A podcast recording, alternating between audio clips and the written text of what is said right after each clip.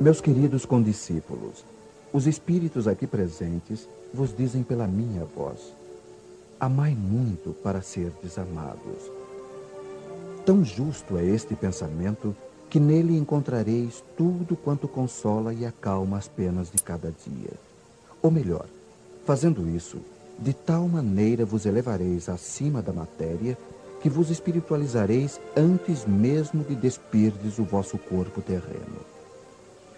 Os estudos espíritas ampliaram a vossa visão do futuro e tendes agora uma certeza, a do vosso progresso para Deus, com todas as promessas que correspondem às aspirações da vossa alma. Deveis também elevar-vos bem alto para julgar sem as restrições da matéria, e assim não condenar o vosso próximo antes de haver dirigido o vosso pensamento a Deus. Amar no sentido profundo do termo, é ser leal, probo, consciencioso para fazer aos outros aquilo que se deseja para si mesmo. É buscar em torno de si a razão íntima de todas as dores que acabrunham o próximo para dar-lhes alívio.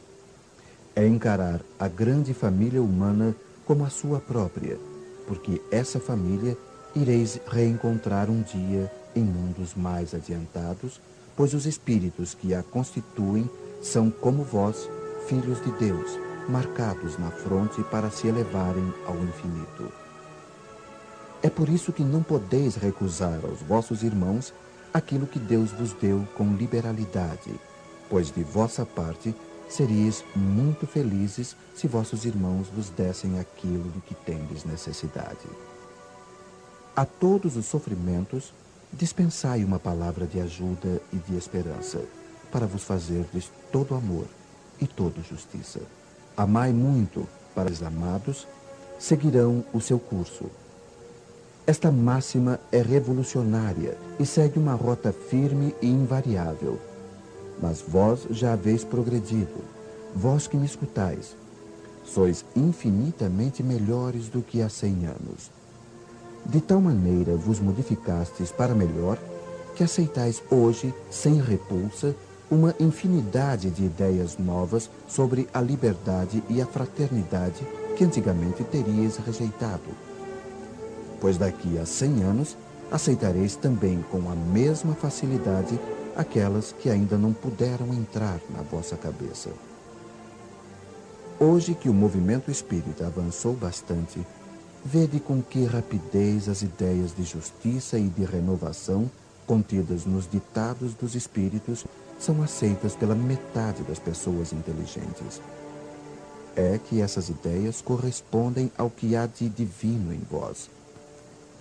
É que estáis preparados por uma semeadura fecunda, a do último século, que implantou na sociedade as grandes ideias de progresso. E como tudo se encadeia sob as ordens do Altíssimo, todas as lições recebidas e assimiladas resultarão nessa mudança universal do amor ao próximo. Graças a ela, os espíritos encarnados, melhor julgando e melhor sentindo, dar-se-ão as mãos até os confins do vosso planeta. Todos se reunirão para entender-se e amar-se, destruindo todas as injustiças, todas as causas de desentendimento entre os povos. Grande pensamento de renovação pelo Espiritismo, tão bem exposto no Livro dos Espíritos, produzirá o grande milagre do século futuro, o da reunião de todos os interesses materiais e espirituais dos homens pela aplicação desta máxima bem compreendida. Amai muito para serdes amados.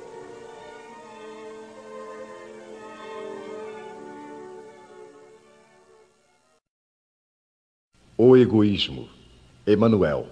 Paris, 1861. O egoísmo, esta chaga da humanidade, deve desaparecer da Terra porque impede o seu progresso moral. É ao Espiritismo que cabe a tarefa de fazê-la elevar-se na hierarquia dos mundos.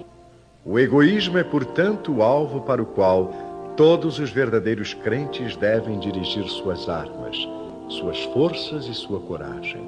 Digo coragem porque esta é a qualidade mais necessária para vencer-se a si mesmo do que para vencer os outros. Que cada qual, portanto, dedique toda a sua atenção em combatê-lo em si próprio, pois esse monstro devorador de todas as inteligências, esse filho do orgulho, é a fonte de todas as misérias terrenas. Ele é a negação da caridade e, por isso mesmo, o maior obstáculo à felicidade dos homens. Jesus vos deu o exemplo da caridade e Pôncio Pilatos o do egoísmo. Por que, enquanto justo vai percorrer as santas estações do seu martírio, Pilatos lava as mãos dizendo: Que me importa? Disse mesmo aos judeus: Esse homem é justo, por que quereis crucificá-lo? E, no entanto, deixa que o levem ao suplício. É a esse antagonismo da caridade e do egoísmo, a invasão dessa lepra do coração humano, que o cristianismo deve não ter ainda cumprido toda a sua missão. E é a vós, novos apóstolos da fé, que os espíritos superiores esclarecem que cabem a tarefa e o dever de extirpar esse mal para dar ao cristianismo toda a sua força e limpar o caminho dos obstáculos que lhe entravam a marcha. Expulsai o egoísmo da terra para que ela possa elevar-se na escala dos mundos, pois já é tempo de a humanidade vestir a sua toga viril e para isso é necessário primeiro expulsá-lo de vosso coração. Pascal. Se os homens se amassem reciprocamente, a caridade seria melhor praticada. Mas, para isso, seria necessário que vos esforçasseis no sentido de livrar o vosso coração dessa couraça que o envolve, a fim de torná-lo mais sensível ao sofrimento do próximo. O Cristo nunca se esquivava. Aqueles que o procuravam, fossem quem fossem, não eram repelidos. A mulher adúltera, o criminoso, eram socorridos por ele que jamais temeu prejudicar a sua própria reputação. Quando, pois, o tomareis por modelo de todas as vossas ações? Se a caridade reinasse na terra, o mal não dominaria, mas se apagaria envergonhado. Ele se esconderia, porque em toda parte se sentiria deslocado. Seria então que o mal desapareceria. Compenetrai-vos bem disso. Começai por dar o exemplo vós mesmos. Sede caridosos para com todos, indistintamente. Esforçai-vos para não atentar nos que vos olham com desdém. Deixai a Deus cuidar de toda a justiça, pois cada dia no seu reino ele separa o joio do trigo. O egoísmo é a negação da caridade. Ora, sem a caridade, não há tranquilidade na vida social e digo mais, não há segurança. Com o egoísmo e o orgulho, que andam de mãos dadas, essa vida será sempre uma corrida favorável ao mais esperto. Uma luta de interesses em que as mais santas afeições são calcadas aos pés, em que nem mesmo os sagrados laços de família são respeitados. A fé e a caridade. Espírito protetor. Eu vos disse recentemente, meus queridos filhos, que a caridade sem a fé não seria suficiente para manter entre os homens uma ordem social capaz de fazê-los felizes. Devia ter dito que a caridade é impossível sem a fé. Podereis encontrar, é verdade, impulsos generosos entre as pessoas sem religião. Mas essa caridade austera, que só pode ser exercida pela abnegação, pelo sacrifício constante de todo o interesse egoísta, nada, a não ser a fé, poderá inspirá-la, porque nada além dela nos faz carregar com coragem e perseverança a cruz desta vida. Sim, meus filhos, é inútil querer o homem, ávido de prazeres, iludir-se quanto ao seu destino terreno, pretendendo que lhe seja permitido ocupar-se apenas da sua felicidade. Certo que Deus nos criou para sermos felizes na eternidade, mas a vida terrena deve servir unicamente para o nosso aperfeiçoamento moral, o qual se conquista mais facilmente com a ajuda do corpo e do mundo material. Sem contar as vicissitudes comuns da vida, a diversidade de vossos gostos, de vossas tendências, de vossas necessidades, são também um meio de vos aperfeiçoardes, exercitando-vos na caridade. Porque somente à custa de concessões e de sacrifícios mútuos é que podeis manter a harmonia entre elementos tão diversos. Tendes razão, entretanto, ao afirmar que a felicidade está reservada ao homem neste mundo, se a procurardes antes na prática do bem do que nos prazeres materiais. A história da cristandade nos fala dos mártires que caminhavam com alegria para o suplício. Hoje, na vossa sociedade, para ser cristão, já não se precisa enfrentar a fogueira do mártir, nem o sacrifício da vida, mas única e simplesmente o sacrifício do egoísmo, do orgulho e da vaidade. Triunfareis se a caridade vos inspirar e fordes sustentados pela fé. Caridade com os criminosos. Elizabeth de França, Havre, 1862. A verdadeira caridade é um dos mais sublimes ensinamentos de Deus para o mundo. Entre os verdadeiros discípulos da sua doutrina, deve reinar perfeita fraternidade. Deveis amar os infelizes, os criminosos, como criaturas de Deus, para as quais, desde que se arrependam, serão concedidos o perdão e a misericórdia, como para vós mesmos, pelas faltas que cometeis contra a sua lei. Pensai que sois mais repreensíveis, mais culpados que aqueles aos quais recusais o perdão e a comiseração, porque eles quase sempre não conhecem a Deus como o conheceis, e lhes será pedido menos do que a vós. Não julgueis, oh, não julgueis, meus queridos amigos, porque o juízo com que julgardes vos será aplicado ainda mais severamente e tendes necessidade de indulgência para os pecados que cometeis sem cessar. Não sabeis que há muitas ações que são crimes aos olhos do Deus de pureza, mas que o mundo não considera sequer como faltas leves? A verdadeira caridade não consiste apenas na esmola que dais, nem mesmo nas palavras de consolação com que as acompanhais. Não não é isso apenas que Deus exige de vós.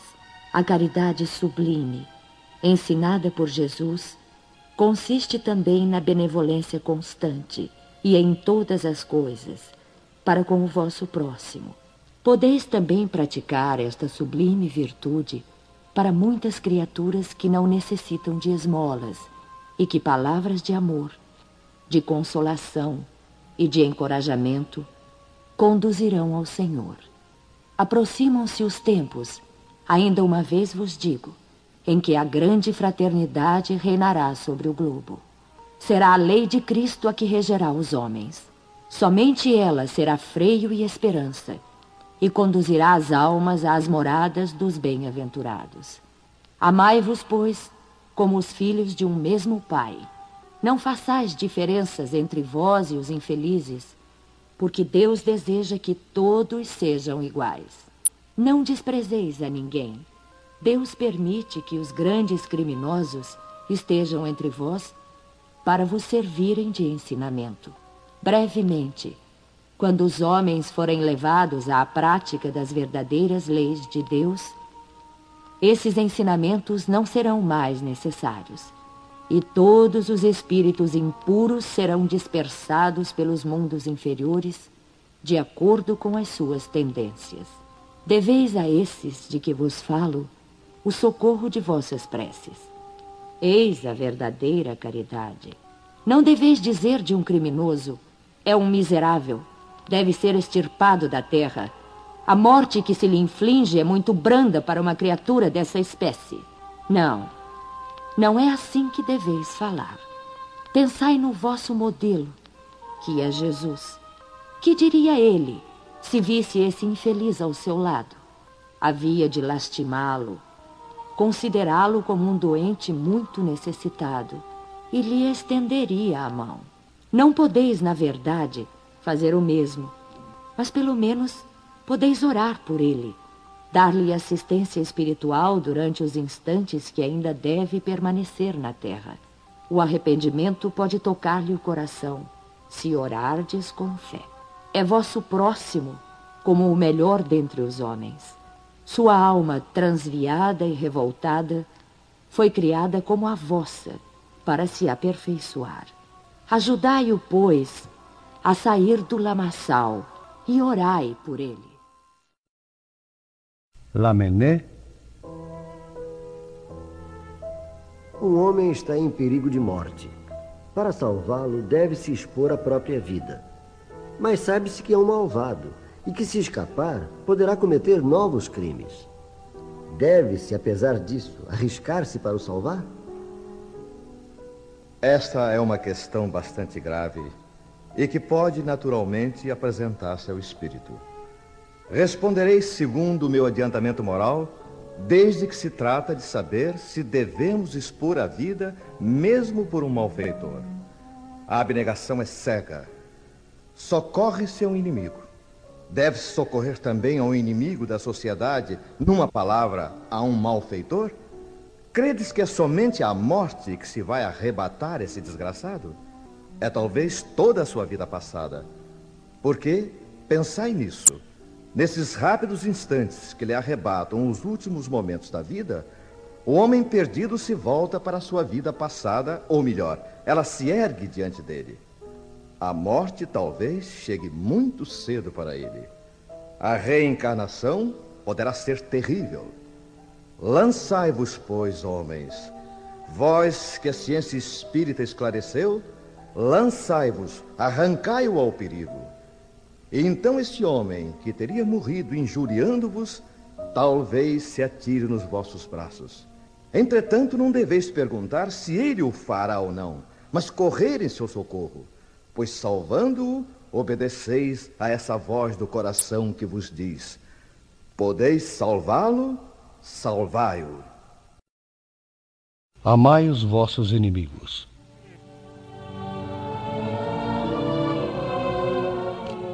Tendes ouvido o que foi dito: Amarás ao teu próximo e aborrecerás ao teu inimigo.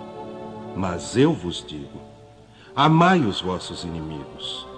Fazei bem ao que vos odeia, e orai pelos que vos perseguem e caluniam, para serdes filhos de vosso Pai, que está nos céus, o qual faz nascer o seu sol sobre bons e maus, e vir chuva sobre justos e injustos. Porque, se não amardes, senão os que vos amam, que recompensa haveis de ter? Não fazem os publicanos também assim? E se saudardes somente aos vossos irmãos, que fazeis nisso de especial? Não fazem também assim os gentios? Eu vos digo que se a vossa justiça não for maior e mais perfeita do que a dos escribas e fariseus, não entrareis no reino dos céus. E se vós amais somente aos que vos amam, que merecimento é o que vós tereis? Pois os pecadores também amam os que os amam. E se fizerdes bem aos que vos fazem bem, que merecimento é o que vós tereis? Porque isto mesmo fazem também os pecadores. E se emprestardes somente àqueles de quem esperais receber, que merecimento é o que vós tereis? Porque também os pecadores emprestam uns aos outros para que se lhes faça outro tanto. Amai, pois, os vossos inimigos, fazei bem e emprestai sem nada esperar, e tereis muito avultada recompensa e sereis filhos do Altíssimo, que faz bem aos mesmos que lhe são ingratos e maus. Sede, pois, misericordiosos, como também vosso Pai é misericordioso. Se o amor do próximo é o princípio da caridade, amar aos inimigos é a sua aplicação sublime, porque essa virtude constitui uma das maiores vitórias conquistadas sobre o egoísmo e o orgulho. Não obstante, Geralmente nos equivocamos quanto ao sentido da palavra amor aplicada a esta circunstância. Jesus não entendia, ao dizer essas palavras, que se deve ter pelo inimigo a mesma ternura que se tem por um irmão ou por um amigo. A ternura pressupõe confiança. Ora, não se pode ter confiança naquele que se sabe que nos quer mal. Não se pode ter para com ele as efusões da amizade, desde que se sabe que é capaz de abusar delas. Entre pessoas que desconfiam umas das outras, não podem existir os impulsos de simpatia existentes entre aquelas que comungam nos mesmos pensamentos. Não se pode, enfim, ter a mesma satisfação ao encontrar um inimigo que se tem com um amigo. Esse sentimento, por outro lado, resulta de uma lei física, a da assimilação e repulsão dos fluidos. O pensamento malévolo emite uma corrente fluídica que causa penosa impressão. O pensamento benévolo envolve-nos no eflúvio agradável. Daí a diferença de sensações que se experimenta à aproximação de um inimigo ou de um amigo. Amar aos inimigos não pode, pois, significar que não se deve fazer nenhuma diferença entre eles e os amigos. Este preceito parece difícil e até mesmo impossível de se praticar, porque falsamente supomos que ele prescreve darmos a uns e a outros o mesmo lugar no coração. Se a pobreza das línguas humanas nos obriga a usarmos a mesma palavra para exprimir formas diversas de sentimentos, a razão deve fazer as diferenças necessárias, segundo os casos. Amar aos inimigos não é, pois, ter por eles uma afeição que não é natural, uma vez que o contato de um inimigo faz bater o coração de maneira inteiramente diversa que o de um amigo. Mas é não lhes ter ódio nem rancor ou desejo de vingança. É perdoá-los sem segunda intenção e incondicionalmente pelo mal que nos fizeram. É não opor nenhum obstáculo à reconciliação. É desejar-lhes o bem ao invés do mal. É alegrar-nos em lugar de aborrecer-nos com o bem que os atinge. É estender-lhes a mão prestativa em caso de necessidade. É abster-nos por atos e palavras de tudo o que possa prejudicá-los. É, enfim, pagar-lhes em tudo o mal com o bem, sem a intenção de humilhá-los. Todo aquele que assim fizer, cumpre as condições do mandamento: amai aos vossos inimigos. Amar aos inimigos é um absurdo para os incrédulos. Aquele para quem a vida presente é tudo, só vê no seu inimigo uma criatura perniciosa, a perturbar-lhe o sossego e do qual somente a morte o pode libertar. Daí o desejo de vingança. Não há nenhum interesse em perdoar, a menos que seja para satisfazer o seu orgulho aos olhos do mundo. Perdoar até mesmo lhe parece, em certos casos, uma fraqueza indigna da sua personalidade. Se não se vinga, nem por isso deixa de guardar rancor e um secreto desejo de fazer o mal. Para o crente, e mais ainda para o espírita, a maneira de ver é inteiramente diversa, porque ele dirige o seu olhar para o passado e o futuro, entre os quais a vida presente é um momento apenas. Sabe que, pela própria destinação da terra, nela devem se encontrar homens maus e perversos, que as maldades a que está exposto fazem parte das provas que deve sofrer. O ponto de vista em que se coloca torna-lhe as vicissitudes menos amargas, quer venham dos homens ou das coisas. Se não se queixa das provas, não deve queixar-se também dos que lhe servem de instrumentos. Se, em lugar de lamentar, agradece a Deus por experimentá-lo, deve também agradecer a mão que lhe oferece a ocasião de mostrar a sua paciência e a sua resignação. Esse pensamento o dispõe naturalmente ao perdão. Ele sente, aliás, que quanto mais generoso for, mais se engrandece aos próprios olhos e mais longe se encontra do alcance dos dardos do seu inimigo. O homem que ocupa no mundo uma posição elevada não se considera ofendido pelos insultos daquele que olha como seu inferior. Assim acontece com aquele que se eleva no mundo moral acima da humanidade material. Compreende que o ódio e o rancor o envelheceriam e o rebaixariam. pois para ser superior ao seu adversário, deve ter a alma mais nobre, maior e mais generosa. Os inimigos desencarnados. O espírita tem ainda outros motivos de indulgência para com os inimigos, porque sabe, antes de mais nada, que a maldade não é o estado permanente do homem, mas que decorre de uma imperfeição momentânea, e que, da mesma forma que a criança se corrige dos seus defeitos, o homem mau reconhecerá um dia os seus erros e se tornará bom. Sabe ainda que a morte só pode livrá-lo da presença material do seu inimigo e que este pode persegui-lo com o seu ódio mesmo depois de haver deixado a terra. Assim, a vingança assassina não atinge o seu objetivo, mas, pelo contrário, tem por efeito produzir maior irritação que pode prosseguir de uma existência para outra.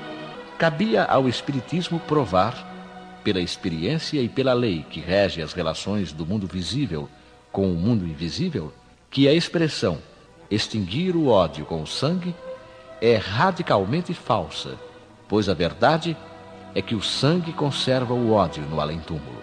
Ele dá, por conseguinte, uma razão de ser efetiva e uma utilidade prática ao perdão, bem como a máxima de Cristo: amai aos vossos inimigos. Não há coração tão perverso que não se deixe tocar pelas boas ações, mesmo a contragosto. O bom procedimento não dá, pelo menos, nenhum pretexto a represálias, e com ele se pode fazer de um inimigo um amigo antes e depois da morte. Com o mau procedimento, ele se irrita, e é então que serve de instrumento a justiça de Deus para punir aquele que não perdoou. Pode-se, pois, ter inimigos entre os encarnados e os desencarnados. Os inimigos do mundo invisível manifestam sua malevolência pelas obsessões e subjugações a que tantas pessoas estão expostas e que representam uma variedade das provas da vida. Essas provas, como as demais, contribuem para o desenvolvimento e devem ser aceitas com resignação, como uma consequência da natureza inferior do globo terrestre. Se não existissem homens maus na terra, não haveria espíritos maus ao redor da terra. Se devemos, portanto, ter indulgência e benevolência para com os inimigos encarnados, igualmente as devemos ter para os que estão desencarnados. Antigamente, ofereciam-se sacrifícios sangrentos para apaziguar os deuses infernais, que nada mais eram do que os espíritos maus.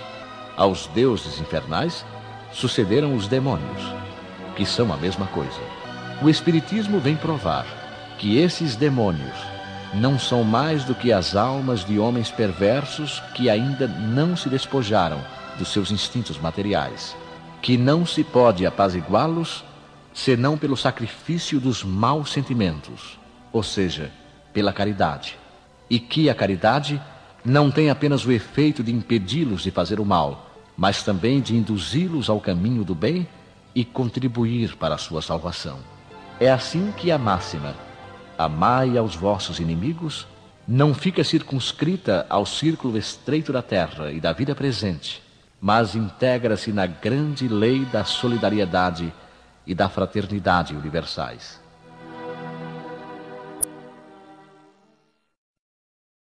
Se alguém te ferir na face direita, Vós tendes ouvido o que se disse, olho por olho e dente por dente. Eu, porém, digo-vos que não reajas ao mal. Se alguém te ferir na tua face direita, oferece-lhe também a outra. E ao que quer demandar-te em juízo e tirar-te a túnica, larga-lhe também a capa. E se alguém te obrigar a ir carregando mil passos, vai com ele ainda outros mais dois mil. Dá a quem te pede, e não voltes as costas ao que deseja que lhe emprestes. Os preconceitos do mundo a respeito daquilo que se convencionou chamar ponto de honra dão esta suscetibilidade sombria, nascida do orgulho e do exagerado personalismo, que leva o homem a geralmente retribuir injúria por injúria, golpe por golpe, o que parece muito justo para aqueles cujo senso moral não se eleva acima das paixões terrenas. Eis porque dizia a lei mosaica: olho por olho e dente por dente, mantendo-se em harmonia com o tempo em que Moisés vivia. Mas veio o Cristo e disse: Não resistais ao que vos fizer mal, mas se alguém te ferir na tua face direita, oferece-lhe também a outra. Para o orgulhoso, esta máxima parece uma covardia, porque ele não compreende que há mais coragem em suportar um insulto que em se vingar. E isto sempre por aquele motivo que não lhe permite enxergar além do presente. Deve-se, entretanto, tomar essa máxima ao pé da letra? Não. Da mesma maneira que aquela que manda arrancar o olho, se ele for causa de escândalo. Levada às últimas consequências, ela condenaria toda repressão, mesmo legal, e deixaria o campo livre aos maus, que nada teriam a temer. Não se pondo freio às suas agressões, bem logo todos os bons seriam suas vítimas. O próprio instinto de conservação, que é uma lei da natureza, nos diz que não devemos entregar de boa vontade o pescoço ao assassino. Por essas palavras, Jesus não proibiu a defesa, mas condenou a vingança, dizendo-nos para oferecer uma face quando formos batidos na outra, disse, por outras palavras, que o homem deve aceitar com humildade tudo o que tende a reduzir-lhe o orgulho, que é mais glorioso para ele ser ferido que ferir, suportar pacientemente uma injustiça que cometê-la, que mais vale ser enganado que enganar, ser arruinado que arruinar os outros. Isto, ao mesmo tempo, é a condenação do duelo, que nada mais é que uma manifestação do orgulho. A fé na vida futura e na justiça de Deus, que jamais deixa o mal impune, é a única que nos pode dar a força de suportar, pacientemente, os atentados aos nossos interesses e ao nosso amor próprio. Eis porque vos dizemos incessantemente: voltai os vossos olhos para o futuro. Quanto mais vos elevardes pelo pensamento acima da vida material, menos sereis feridos pelas coisas da terra. Instruções dos Espíritos. A Vingança. Gilles Olivier, Paris, 1862. A vingança é um dos últimos resíduos dos costumes bárbaros que tendem a desaparecer dentre os homens. Ela é, com o duelo, um dos derradeiros vestígios daqueles costumes selvagens em que se debatia a humanidade no começo da era cristã. Por isso, a vingança é um índice seguro do atraso dos homens que a ela se entregam e dos espíritos que ainda podem inspirá-la. Portanto, meus amigos, esse sentimento jamais deve fazer vibrar o coração de quem quer que se diga e se afirme espírita. Vingar-se é ainda, vós o sabeis, de tal maneira contrário a esse preceito do Cristo. Perdoai aos vossos inimigos, que aquele que se recusa a perdoar, não somente não é espírita, como também não é cristão. A vingança é um sentimento tanto mais funesto quanto a falsidade e a vileza são suas companheiras assíduas. Com efeito, aquele que se entrega a essa paixão cega e fatal quase nunca se vinga às claras. Quando é o mais forte, precipita-se como uma fera sobre o que considera seu inimigo, pois basta vê-lo para que se inflamem a sua paixão, a sua cólera e o seu ódio. No mais das vezes, porém, assume uma atitude hipócrita, dissimulando no mais profundo do seu coração os maus sentimentos que o animam. Toma então caminhos escusos, seguindo o inimigo na sombra sem que este desconfie, e aguarda o momento propício para feri-lo sem perigo. Ocultando-se, vigia-o sem cessar, prepara-lhe ciladas odiosas e, quando surge a ocasião, derrama-lhe o veneno na taça. Se o seu ódio não chega a esses extremos, ataca-o na sua honra e nas suas afeições. Não recua diante da calúnia, e suas pérfidas insinuações, habilmente espalhadas em todas as direções, vão crescendo pelo caminho. Dessa maneira, quando o perseguido aparece nos meios atingidos pelo seu sopro envenenado, admira-se de encontrar semblantes frios, onde outrora havia rostos amigos e bondosos. Fica estupefato quando as mãos que procuravam a sua agora se recusam a apertá-la. Enfim, sente-se aniquilado quando os amigos mais caros e os parentes o evitam e se esquivam dele. Ah, o covarde que se vinga dessa forma é cem vezes mais criminoso que aquele que vai direito ao inimigo e o insulta face a face. Para trás, portanto, com esses costumes selvagens. Para trás com esses hábitos de outros tempos. Todo espírita que pretendesse ter ainda hoje o direito de vingar-se seria indigno de figurar por mais tempo na falange que tomou por divisa o lema Fora da caridade não há salvação. Mas não me deterei em semelhante ideia de que um membro da grande família espírita possa jamais ceder ao impulso da vingança, mas, pelo contrário, ao do perdão. Amai-vos uns aos outros e sereis felizes. Tratai sobretudo de amar os que vos provocam indiferença, ódio e desprezo. O Cristo que deveis tornar o vosso modelo, deu-vos o exemplo dessa abnegação. Missionário do amor, amou até dar o sangue e a própria vida. O sacrifício de amar os que vos ultrajam e perseguem é penoso, mas é isso precisamente o que vos torna superiores a eles. Se vós os odiasseis, como eles vos odeiam, não valeríeis mais do que eles.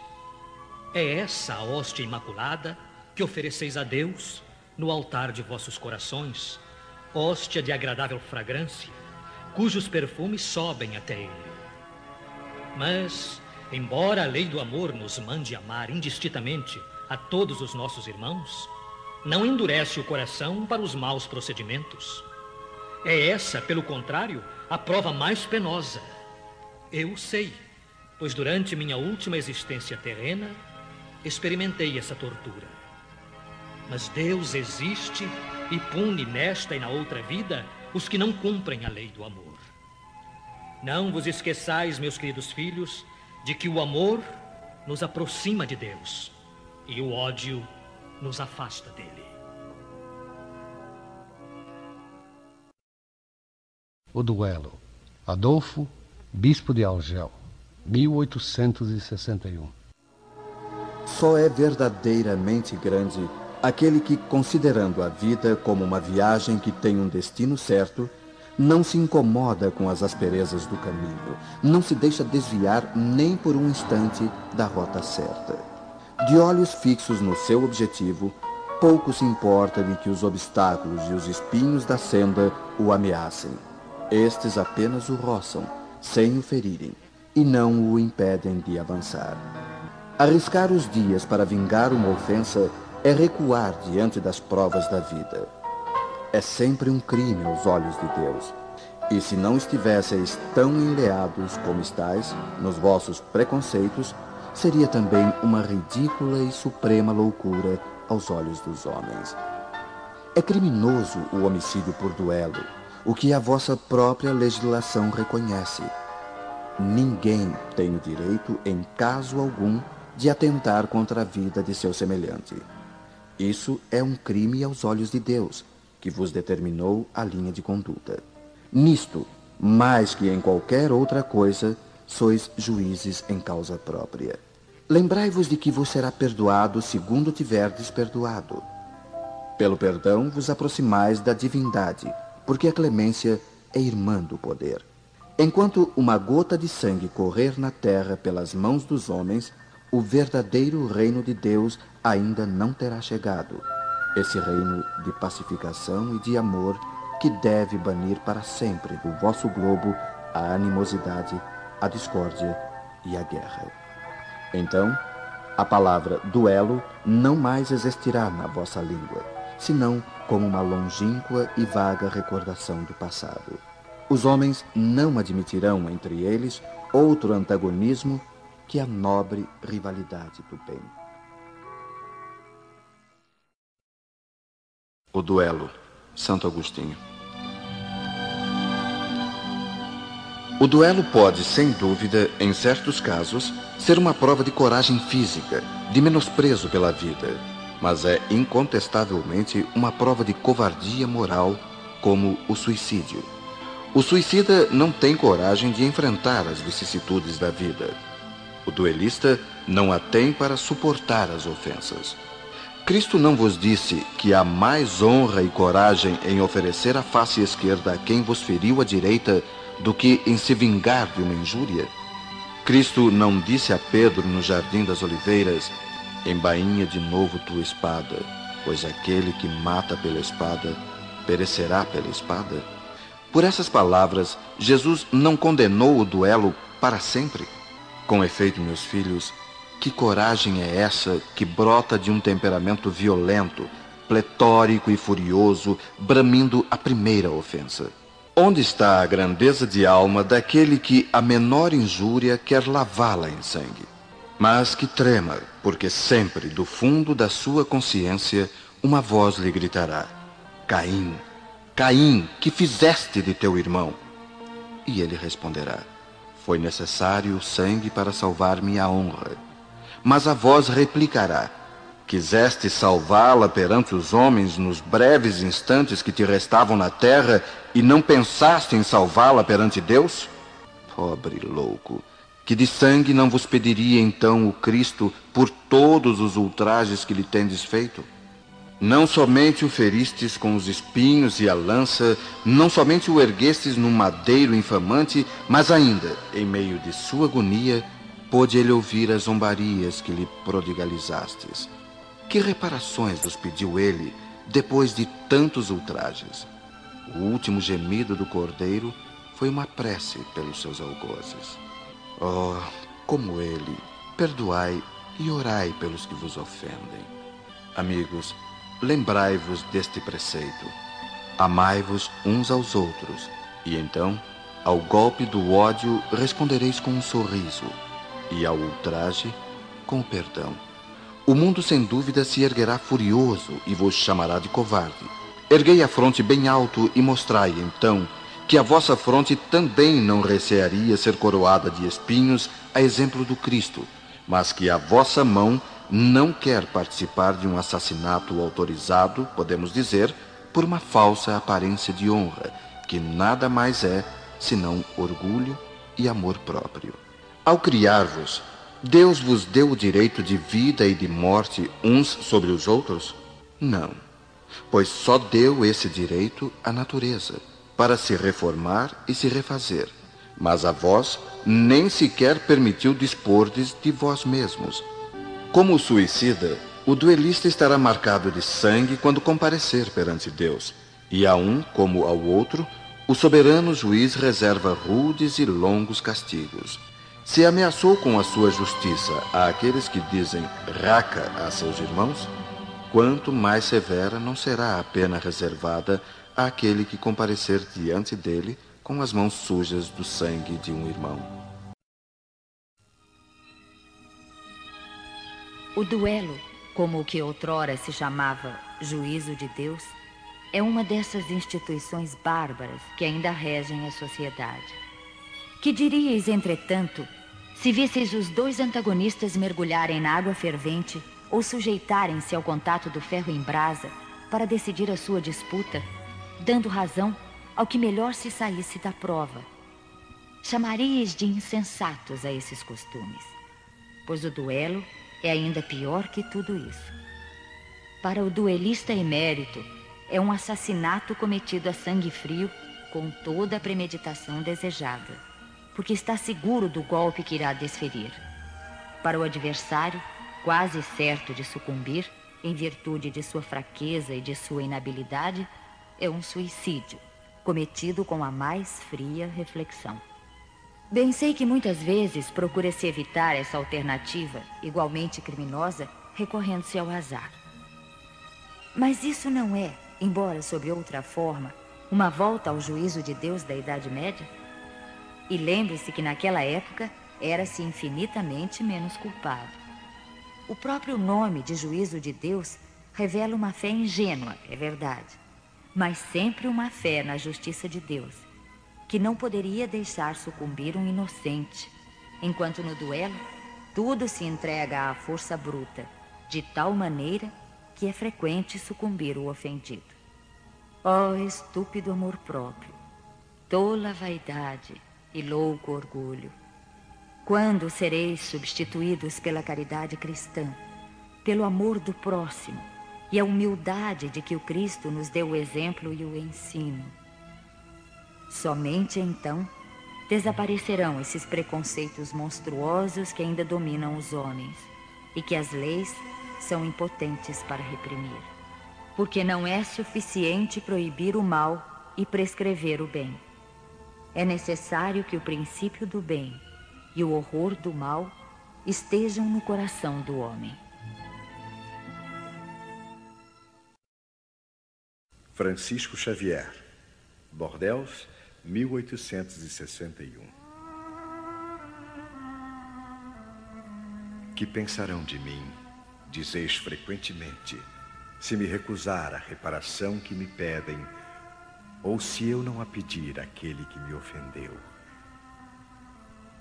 Os loucos como vós, os homens atrasados vos censurarão mas os esclarecidos pela flama do progresso intelectual e moral dirão que agis segundo a verdadeira sabedoria. Refleti um pouco.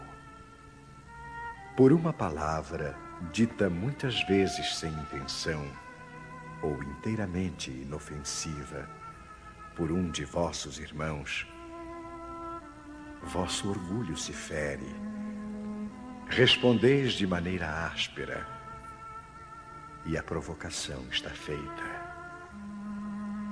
Antes de chegar ao momento decisivo, perguntai se estás agindo como cristão. Que contas prestareis à sociedade se a privardes de um de seus membros? Pensai no remorso de haver roubado a uma mulher o seu marido à mãe o seu filho, aos filhos o pai e com ele o seu sustento. Certamente aquele que ofendeu deve uma reparação. Mas não é muito mais honroso dá-la espontaneamente, reconhecendo os seus erros, do que expor a vida daquele que tem direito de queixar-se. Quanto ao ofendido, Convenho que pode, às vezes, sentir-se gravemente atingido, seja na sua própria pessoa, seja em relação aos que lhe são caros. Não é somente o amor próprio que está em causa. O coração foi magoado e ele sofre. Mas além de ser estúpido, jogar a vida contra um miserável capaz de infâmias, mesmo que mate a este, por acaso a afronta não subsiste, seja qual for? O sangue derramado não provocará maior alarde sobre um fato que, se falso, deve desaparecer por si mesmo e, se verdadeiro, deve ocultar-se no silêncio. Só restaria, pois, a satisfação da vingança praticada. Triste satisfação que frequentemente, já nesta vida, deixa causticantes remorsos e se for o ofendido quem sucumbe, onde está a reparação? Quando a caridade for a regra de conduta dos homens, eles conformarão os seus atos e as suas palavras a esta máxima. Não faças aos outros o que não queres que os outros te façam. Então, sim, desaparecerão todas as causas de discórdias e com elas as causas dos duelos e das guerras, que são duelos entre povos.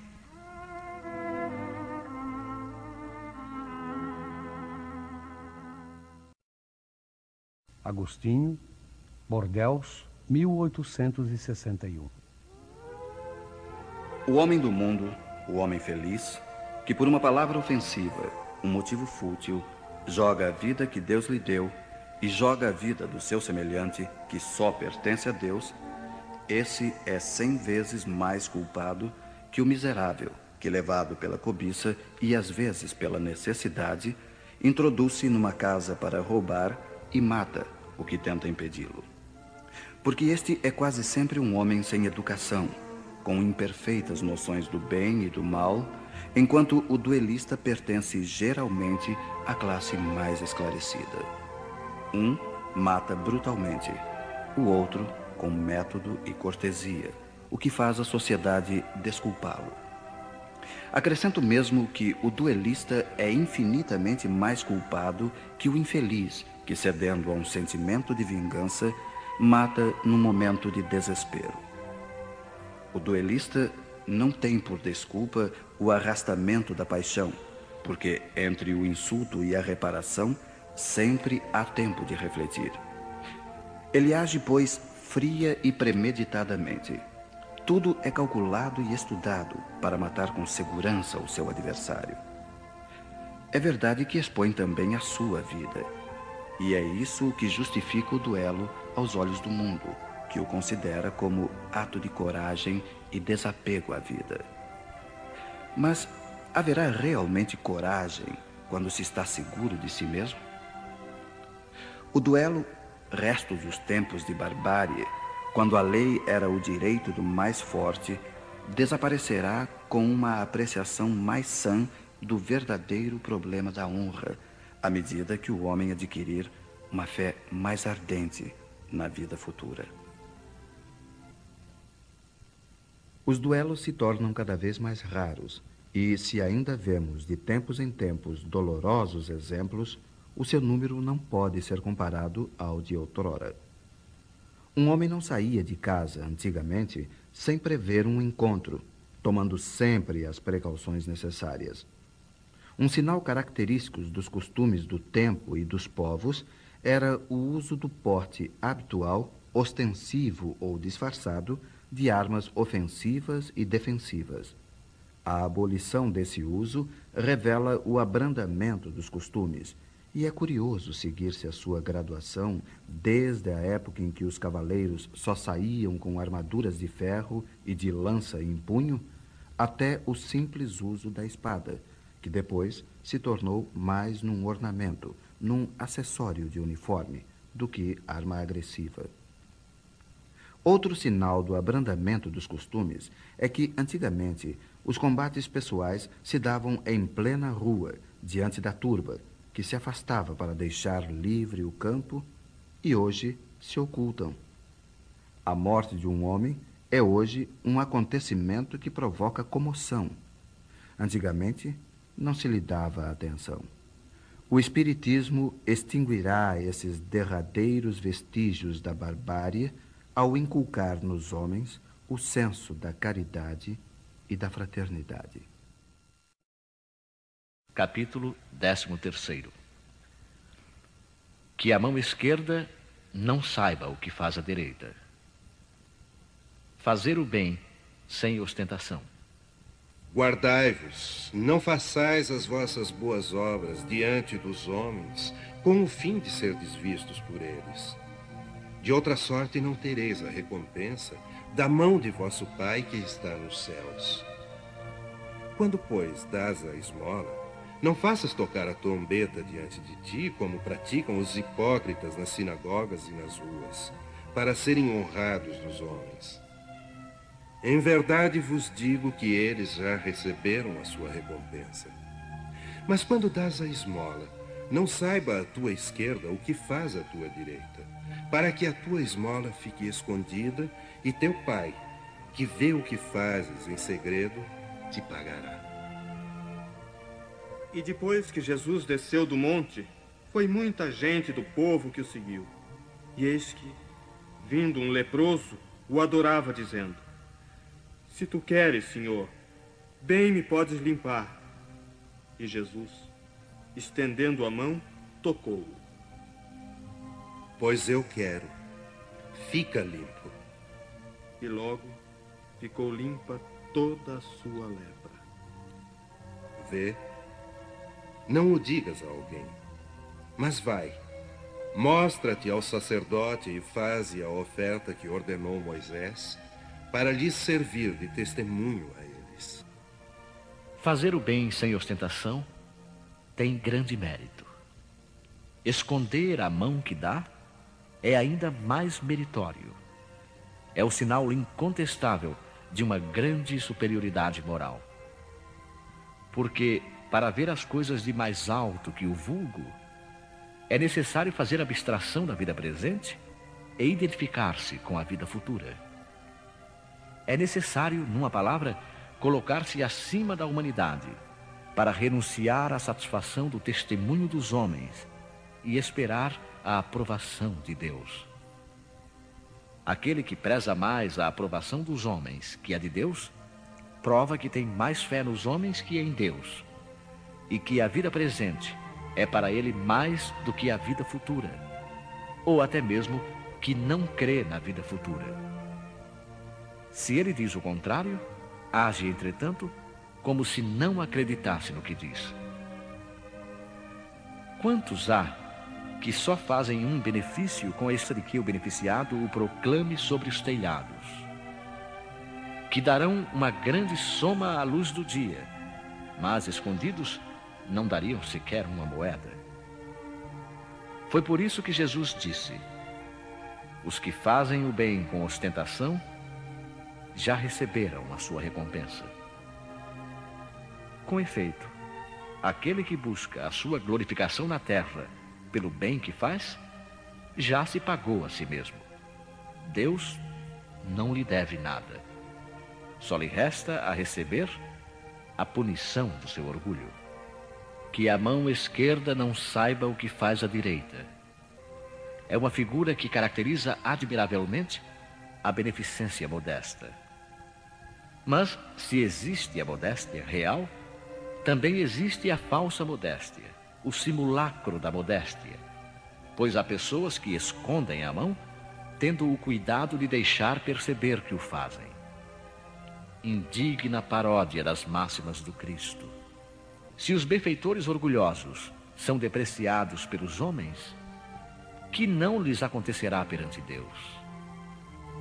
Eles também já receberam a sua recompensa na terra. Foram vistos. Estão satisfeitos de terem sido vistos. É tudo quanto terão. Qual será então a recompensa do que faz pesar os seus benefícios sobre o beneficiado? que lhe exige de qualquer maneira testemunhos de reconhecimento, que lhe faz sentir a sua posição ao exaltar o preço dos sacrifícios que suportou por ele. Oh, para esse não há nem mesmo a recompensa terrena, porque está privado da doce satisfação de ouvir bendizerem o seu nome, o que é um primeiro castigo para o seu orgulho. As lágrimas que estanca em proveito da sua vaidade em lugar de subirem ao céu, recaem sobre o coração do aflito para ulcerá-lo. O bem que faz não lhe aproveita, desde que o censura, porque todo benefício exprobado é moeda alterada que perdeu o valor.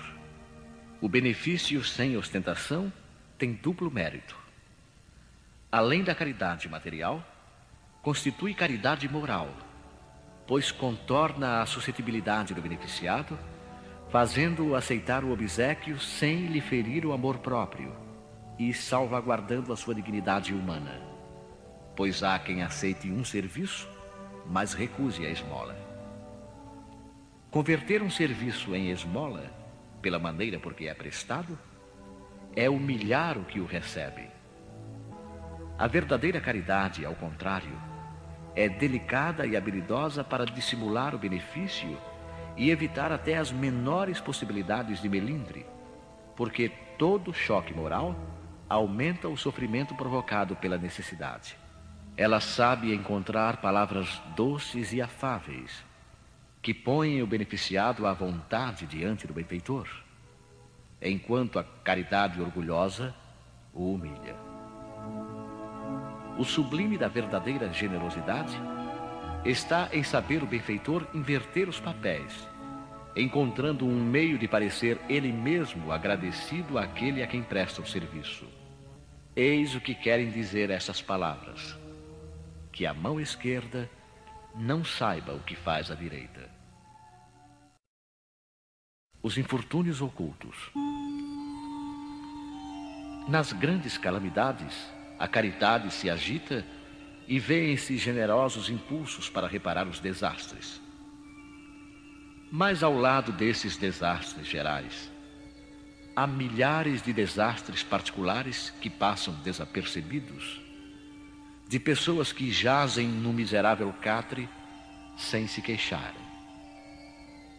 São esses os infortúnios discretos e ocultos que a verdadeira generosidade sabe descobrir sem esperar que venham pedir assistência. Quem é aquela senhora de ar distinto, de trajes simples mas bem cuidados, seguida de uma jovem que também se veste modestamente? Entra numa casa de aspecto miserável, onde sem dúvida é conhecida, pois à porta é saudada com respeito. Para onde vai? Sobe até a água furtada. Lá vive uma mãe de família rodeada pelos filhos pequenos. À sua chegada, a alegria brilha naqueles rostos emagrecidos. É que ela vem acalmar todas as suas dores. Traz o necessário, acompanhado de suaves e consoladoras palavras que fazem aceitar a ajuda sem constrangimento, pois esses infortunados não são profissionais da mendicância o pai se encontra no hospital e durante esse tempo, a mãe não pode suprir as necessidades. Graças a ela, essas pobres crianças não sofrerão nem frio nem fome. Irão à escola suficientemente agasalhadas. E no seio da mãe não faltará o leite para os menorzinhos. Se uma entre elas adoece, não lhe repugnará prestar-lhe os cuidados materiais. Dali seguirá para o hospital, levar ao pai algum consolo e tranquilizá-lo quanto à sorte da família. Na esquina, uma carruagem à espera. Verdadeiro depósito de tudo o que vai levar aos protegidos que visita sucessivamente. Não lhes pergunta pela crença nem pelas opiniões porque para ela todos os homens são irmãos e filhos de Deus. Finda a visita, ela diz a si mesma: Comecei bem o meu dia. Qual é o seu nome? Onde mora? Ninguém o sabe. Para os infelizes, tem um nome que não revela ninguém, mas é o anjo da consolação. E à noite, um concerto de bênçãos se eleva por ela ao Criador. Católicos, judeus, protestantes, todos a bendizem. Por que se veste tão simplesmente? Para não ferir a miséria com seu luxo? Por que se faz acompanhar da filha adolescente? Para lhe ensinar como se deve praticar a beneficência. A filha também quer fazer a caridade. Mãe lhe diz: Que podes dar, minha filha, se nada tens de teu? Se te entrego alguma coisa para dares aos outros, que mérito terás? Serei eu, na verdade, quem farei a caridade, e tu quem terás o mérito? Isso não é justo. Quando formos visitar os doentes, ajudar-me-ás a cuidar deles pois dar-lhes cuidados é dar alguma coisa. Isso não te parece suficiente?